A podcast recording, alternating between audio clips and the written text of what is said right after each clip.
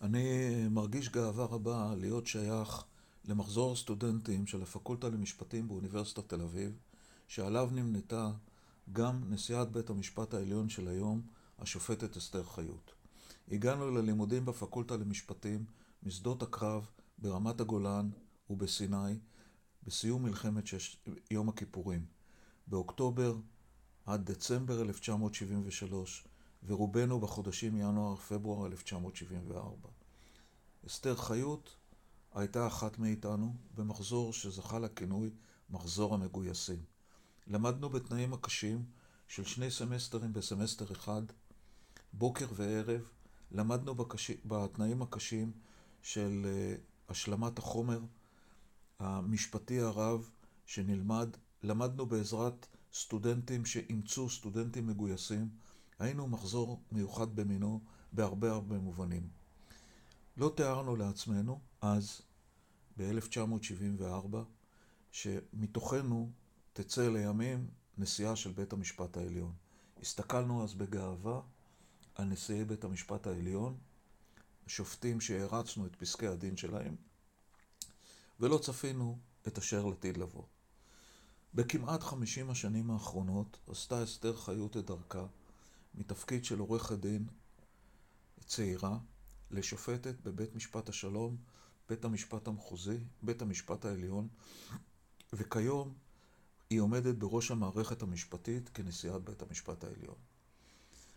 הואיל ולא הופיע בפניה בעתיד, אני יכול לדבר עליה. אני מרגיש שאני יכול לדבר עליה.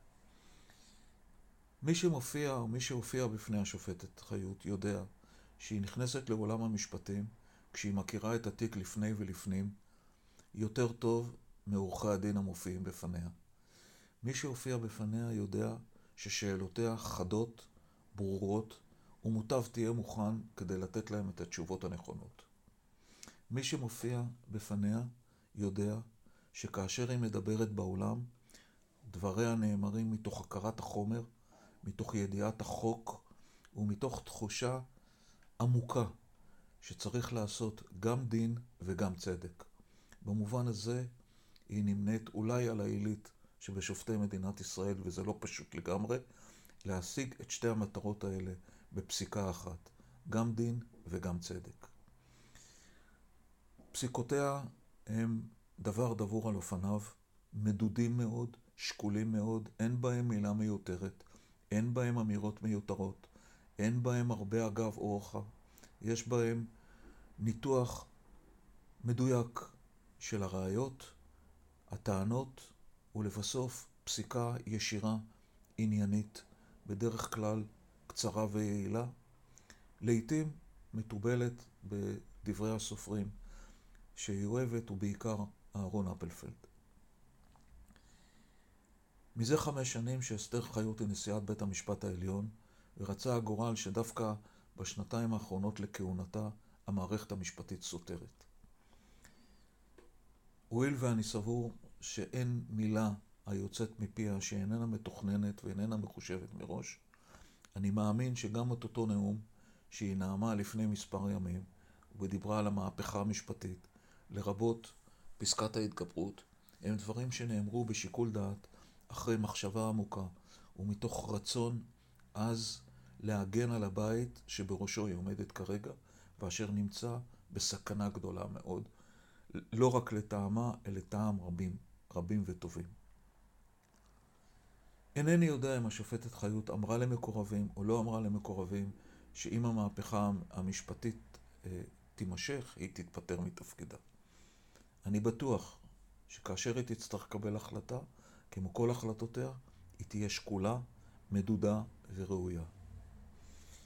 אני רוצה לומר משהו על בית המשפט העליון שבראשו היא עומדת.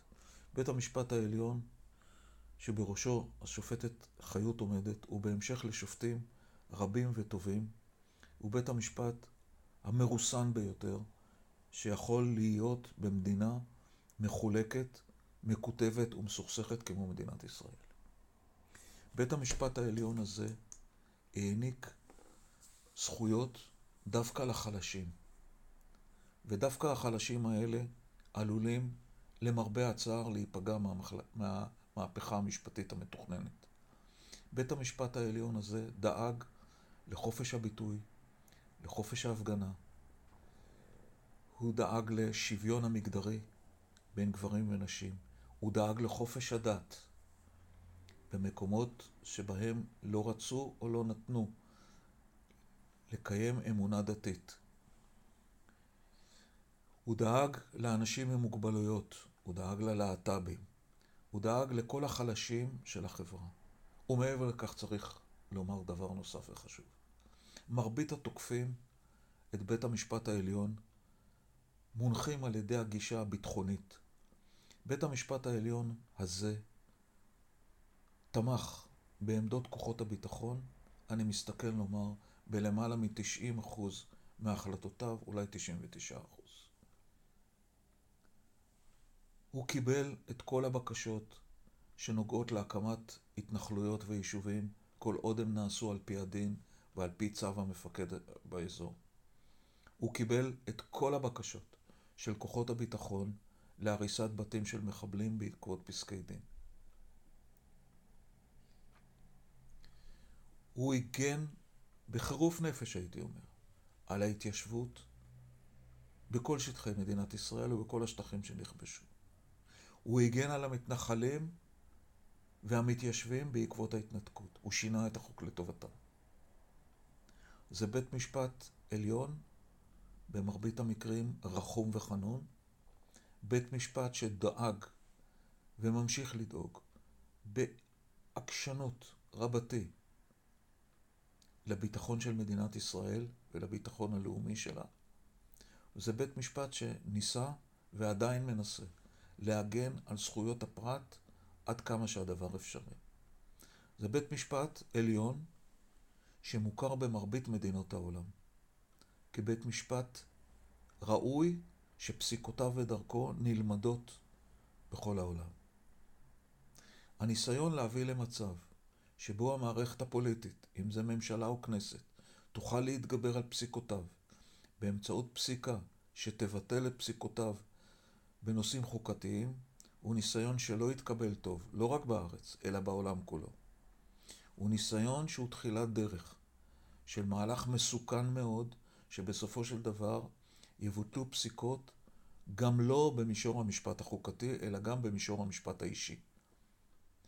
ואז ייפגעו החלשים, החריגים בחברה, ואלה שבית המשפט ב-75 שנותיה של המדינה הגן עליהם בחירוף נפש.